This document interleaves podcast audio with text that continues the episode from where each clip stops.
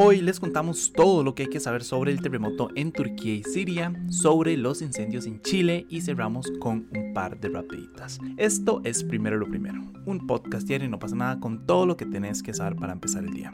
Recuerden que pueden escucharnos de lunes a viernes a las 6 de la mañana en su plataforma de podcast preferida. Y bueno, creo que, pues creo que es momento de que hablemos del terrible terremoto que azotó Turquía y Siria. Como es muy probable que ya hayan visto, el lunes se registró un terremoto de magnitud 7,8 y otro de casi la misma magnitud, creo que fue como una hora de diferencia, que azotaron Turquía y el norte de Siria. Según los reportes más recientes, en total han fallecido más de 5.000 personas. La división se hace así. En Turquía 3.419 personas han muerto y otras 20.534 resultaron heridas, mientras que en Siria 1.602 personas han fallecido y 3.640 han resultado heridas. Eh, según datos de la Organización Mundial de la Salud, 23 millones de personas están expuestas a las consecuencias del terremoto, incluyendo 5 millones de personas que están en estado vulnerable. Em, por su parte, el presidente turco Tayyip Erdogan declaró este martes, el martes pasado, el estado de emergencia en 10 provincias devastadas e incluso impuso el estado de excepción en ellas durante tres meses. Esto obviamente le da cierta libertad eh, al gobierno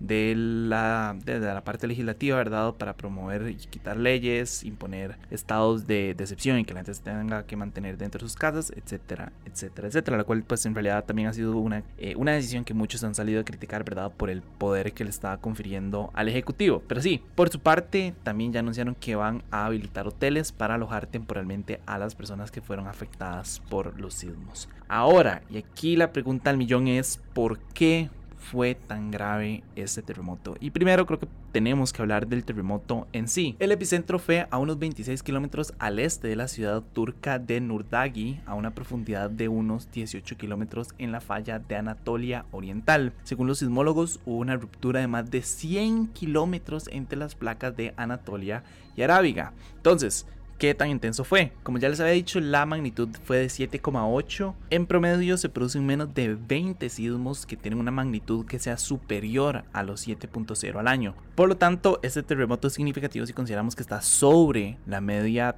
normal, ¿verdad? Eh, y es más si consideramos que dos de los terremotos más mortíferos, que fueron entre el 2013 y el 2022, fueron incluso de la misma magnitud que el de este lunes. Entonces, pues sí fue bastante importante. Entonces, ahora sí, ¿por qué fue tan grave? Ok, resulta que la falla de Anatolia Oriental es una falla de deslizamiento. No me voy a meter como explicar a profundidad qué es todo este tema, ¿verdad? Para eso hay otros medios por lo cual lo pueden eh, buscar. Pero en resumen lo que quiere decir es que las placas se están empujando entre sí y acumulan una cantidad gigante de tensión que al liberarse podría llegar a generar un terremoto. Ahora, por suerte, la profundidad no fue tanta como les había dicho, se hizo a unos 18 kilómetros, ¿verdad? De profundidad, que en realidad es mucho, ¿verdad? Pero no es tanto. Y más si consideramos que entre más profundidad mayor sería la sacudida en la superficie y más grave hubiera sido el terremoto. Entonces fue grave, pero pudo haber sido muchísimo más grave si hubiera sido pues más profundo. O sea, a mí, a mí este tema me, genera como mucha ansiedad, la verdad, como el tema de los temblores. Yo no soy una persona que se asusta durante los temblores, pero me genera como mucha ansiedad saber que en cualquier momento se puede venir un berringazo, ¿verdad? Y, y se acabó. Yo me acuerdo del de Cinchona, me acuerdo estar como a estar, no recuerdo si fue el de Cinchona otro que fue súper fuerte. Me acuerdo que uno estaba en el colegio y, cancelaron todas las clases y nos sacaron a todos. Y otra también, es que no recuerdo cuál de los dos fue. Pero hubo uno en el que también estaba aquí como solo en mi casa, estaba viendo Narnia y se empezó a mover. Y justamente en la escena, como que van todos en la guerra y se empezó a mover el suelo. Y yo, como que raro. No recuerdo que estaba fuera 4D y después allí, no sé, pichazo, ¿verdad? Entonces, sí, no sé, es una barra como la que estamos a la merced y puede suceder en cualquier momento, podría no suceder nunca, ¿verdad? de Cartago sí lleva esperando más de 100 años, entonces, eh, nada, creo que lo único que les puedo decir aquí es como, man, creo que es importante tener como un plan de emergencias, un plan de evacuación, tener un kit con un poco como de, de víveres y, y como que cada quien de la familia sepa qué tiene que hacer durante un temblor, a dónde tiene que ir eh, y qué tiene que recoger. Aquí mi familia, nosotros tenemos un plan y yo sé qué es lo que yo tengo que recoger, yo sé quién tengo que ir a buscar y yo sé dónde tengo que irme, ¿verdad? Entonces, creo que es como estar preparado nunca es algo malo. Entonces, de ahí nada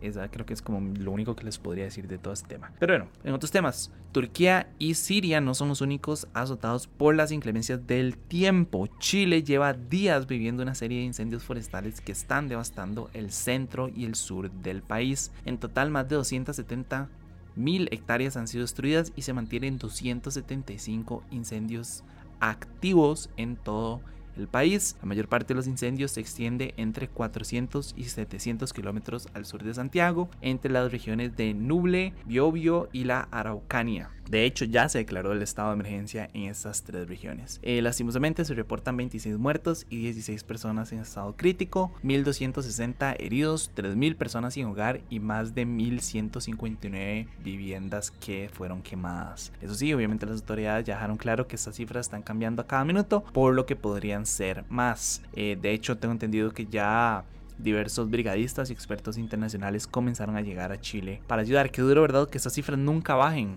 Como que siempre, lastimosamente, siempre son como a más. Yo nunca he visto como algún caso en el que digan, vieras, calculamos que 100 personas se hayan muerto, pero no, en realidad solo se murieron 5, ¿verdad? Es, es, es, duro, ¿verdad? Y el caso tal vez de Turquía y Siria es algo que estaba fuera de nuestro control, ¿verdad? Nosotros no podemos controlar las placas tectónicas, o al menos hasta donde yo sepa, no.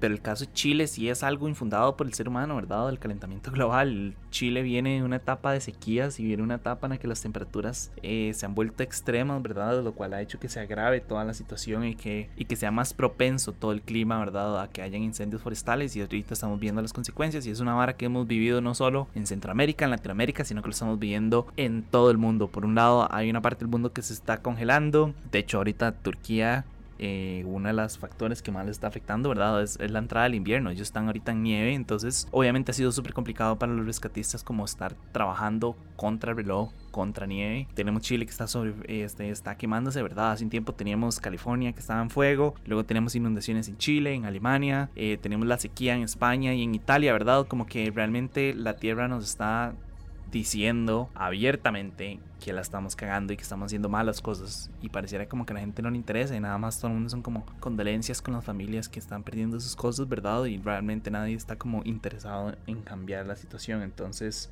nada, es como triste. Pero bueno, ahora sí para cerrar, hagamos las rapiditas y les juro que va a ser súper rápido porque ya me he demasiado right. Primero, Ucrania ha condenado 25 rusos por crímenes de guerra, mientras que hay 92 militares que están imputados y diligencias que están abiertas en contra de otros 260 militares y segundo por alguna razón y segundo por alguna razón fuera de mi entendimiento Corea del Norte prometió que quiere y cito ampliar e intensificar sus ejercicios militares para estar preparados para la guerra. No dijeron en caso de una guerra dijeron para la guerra, ¿verdad? Todo esto viene luego de que Estados Unidos y Corea del Sur hayan realizado, bueno, realizaron una serie de ejercicios aéreos conjuntos. Entonces hay varias imágenes satelitales que muestran que en Corea del Norte están movilizando equipo y navíos y misiles para hacer de nuevo un desfile militar, así como el que a ellos les gusta hacer y para sentirse como de que son súper grandes. Pero sí, como que en general lo único que puedo decir de todos los episodios es como que la Tierra, como que qué mal estamos, puta, ¿verdad? Como que feo la época en la que estamos viviendo hay varias muy chidas, ¿verdad? Hay muchos avances en la ciencia y la tecnología. Y